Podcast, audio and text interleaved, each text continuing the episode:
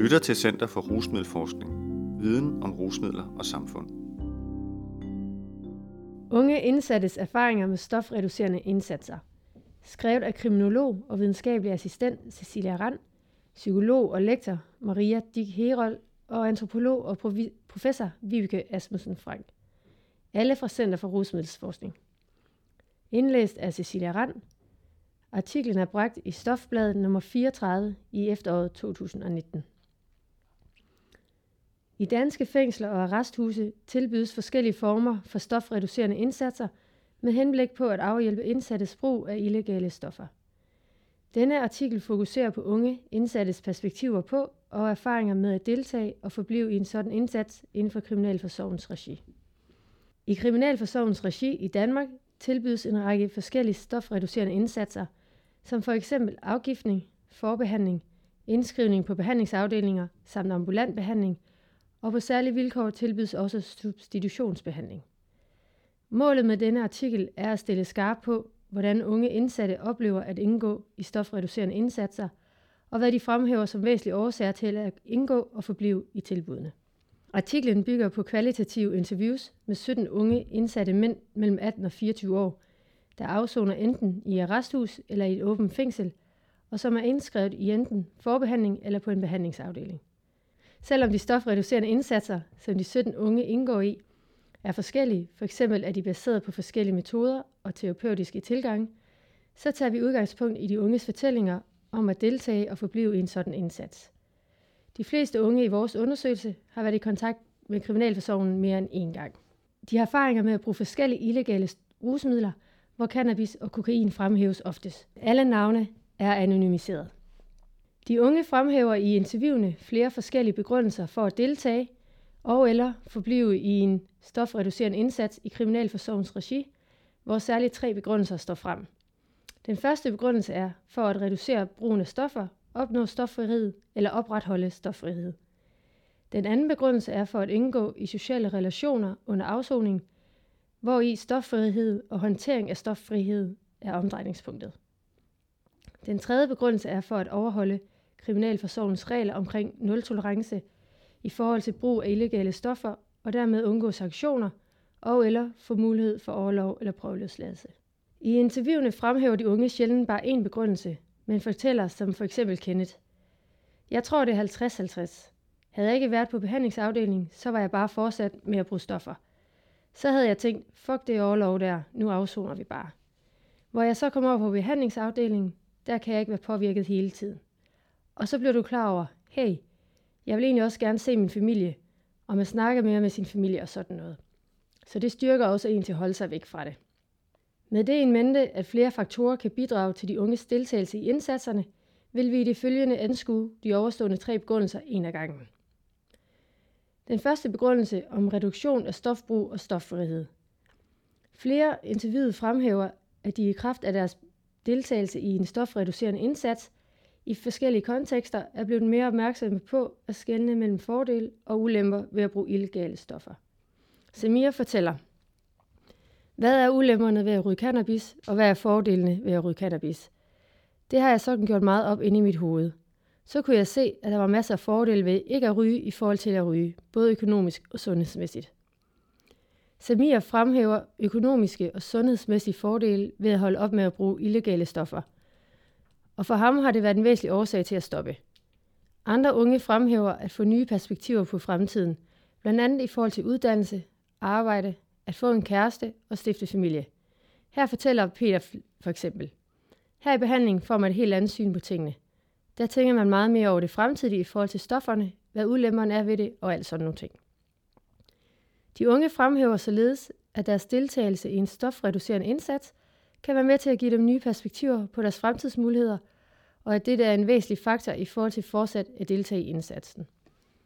Peter supplerer med, hvordan det at indgå i stoffrie relationer yderligere er en vigtig faktor i forhold til at få nye perspektiver og i forhold til ophør. Han siger, og jeg tror også, at det er fællesskabet, der er med til at gøre, at man lægger det hele på hylden og ikke bare lader den være i skuffen, som man altid lige kan åbne. Begrundelse nummer 2 om at indgå i stoffrie relationer. En anden væsentlig begrundelse for at deltage i en stofreducerende indsats for unge indsatte er, at dette giver mulighed for at etablere relationer med andre, som ikke bruger illegale stoffer. Dette opleves dog forskelligt, afhængig af om den unge er indskrevet på en behandlingsafdeling eller i forbehandling. For en del af de unge, som afsoner på en behandlingsafdeling i et åbent fængsel, angår stoffri relationer fællesskabet med de andre indsatte på behandlingsafdelingen, som er i en lignende situation som dem selv. Det angår også relationen til behandlerne. De fortæller, hvordan fællesskabet med de andre indsatte kan fungere som en støtte, der styrker dem i at afholde sig fra stofbrug. Peter han fortæller, hvis man så har lyst, så kan man gå over til en i fællesskabet og sige, jeg har virkelig lyst til at ryge cannabis. Så er det fællesskab stærkt nok til, at man kan snakke om det. Hvorfor man har lyst, ulempen ved det, at det ikke er godt osv. Men ligesom motiverer hinanden til at lade være med at gøre det. Og det er jo rart, der er jo nogle, som er i samme båd, så kan man følge hinanden og støtte op. Fællesskabet med de andre i behandlingsafdelingen kan således udgøre en støttende faktor i forhold til at afvæbne stoftræng, men det kan også skabe nye ønsker og nye måder at være sammen på.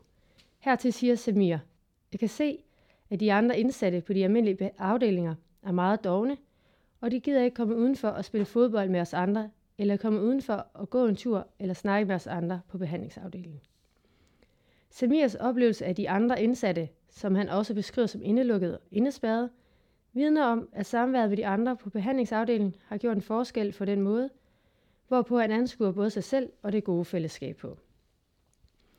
For de unge, som sidder varetægtsfængslet i arresthus, og som dermed ikke har samme adgang til at være sammen med andre indsatte, er det i højere grad relationen til den enkelte behandler, som får betydning. De beskriver betydningen af at føle sig værdsat, set og taget alvorligt. Om det at kunne tale med en behandler, siger Magnus. Jeg bruger det meget til at komme af med mine tanker og komme af med noget frustration.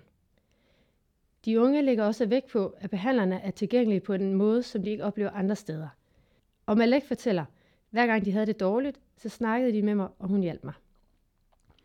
Især muligheden for at kunne tale åbent om forskellige problemstillinger, som kan være tilknyttet et aktivt stofbrug, uden at møde fordomme, bliver fremhævet. Til det fortæller Ali. Behandleren siger, at hvis du har lyst til at ryge cannabis, så ryger du bare. Hvis du synes, det er det rigtige at gøre, så gør det. Og det synes jeg er rigtig godt, i stedet for at sige nej, nu skal du stoppe. Hun er også ret ligeglad med, om jeg røg for en dag siden eller en uge siden. Bare jeg selv er bevidst om det. Det synes jeg er meget godt. Ali fremhæver behandlerens ikke-dømmende tilgang til ham som væsentligt, og han fortæller videre, at åbenheden giver ham et tættere relation til behandleren.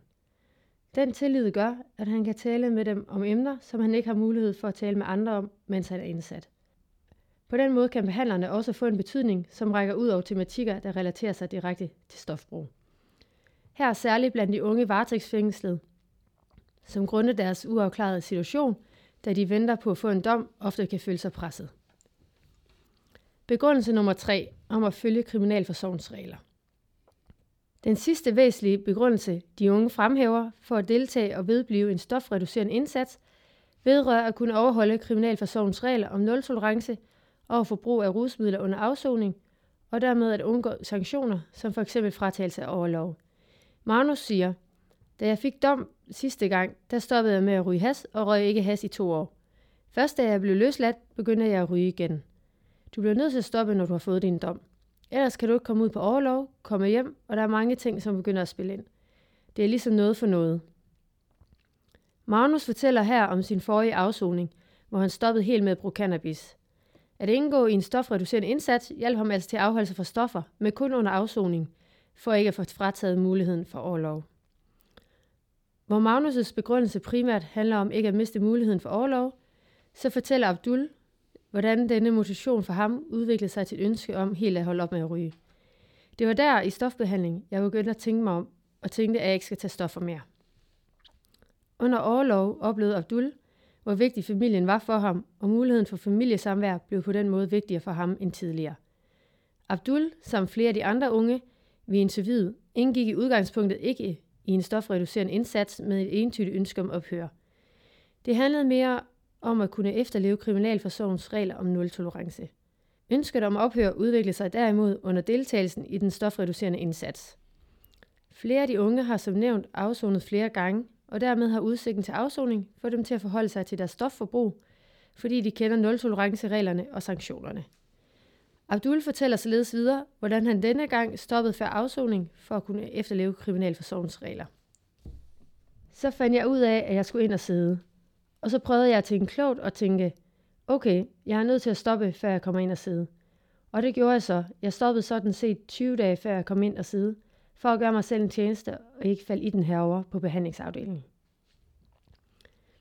Ønsket om ikke at falde i, går igen i flere af de unges fortællinger.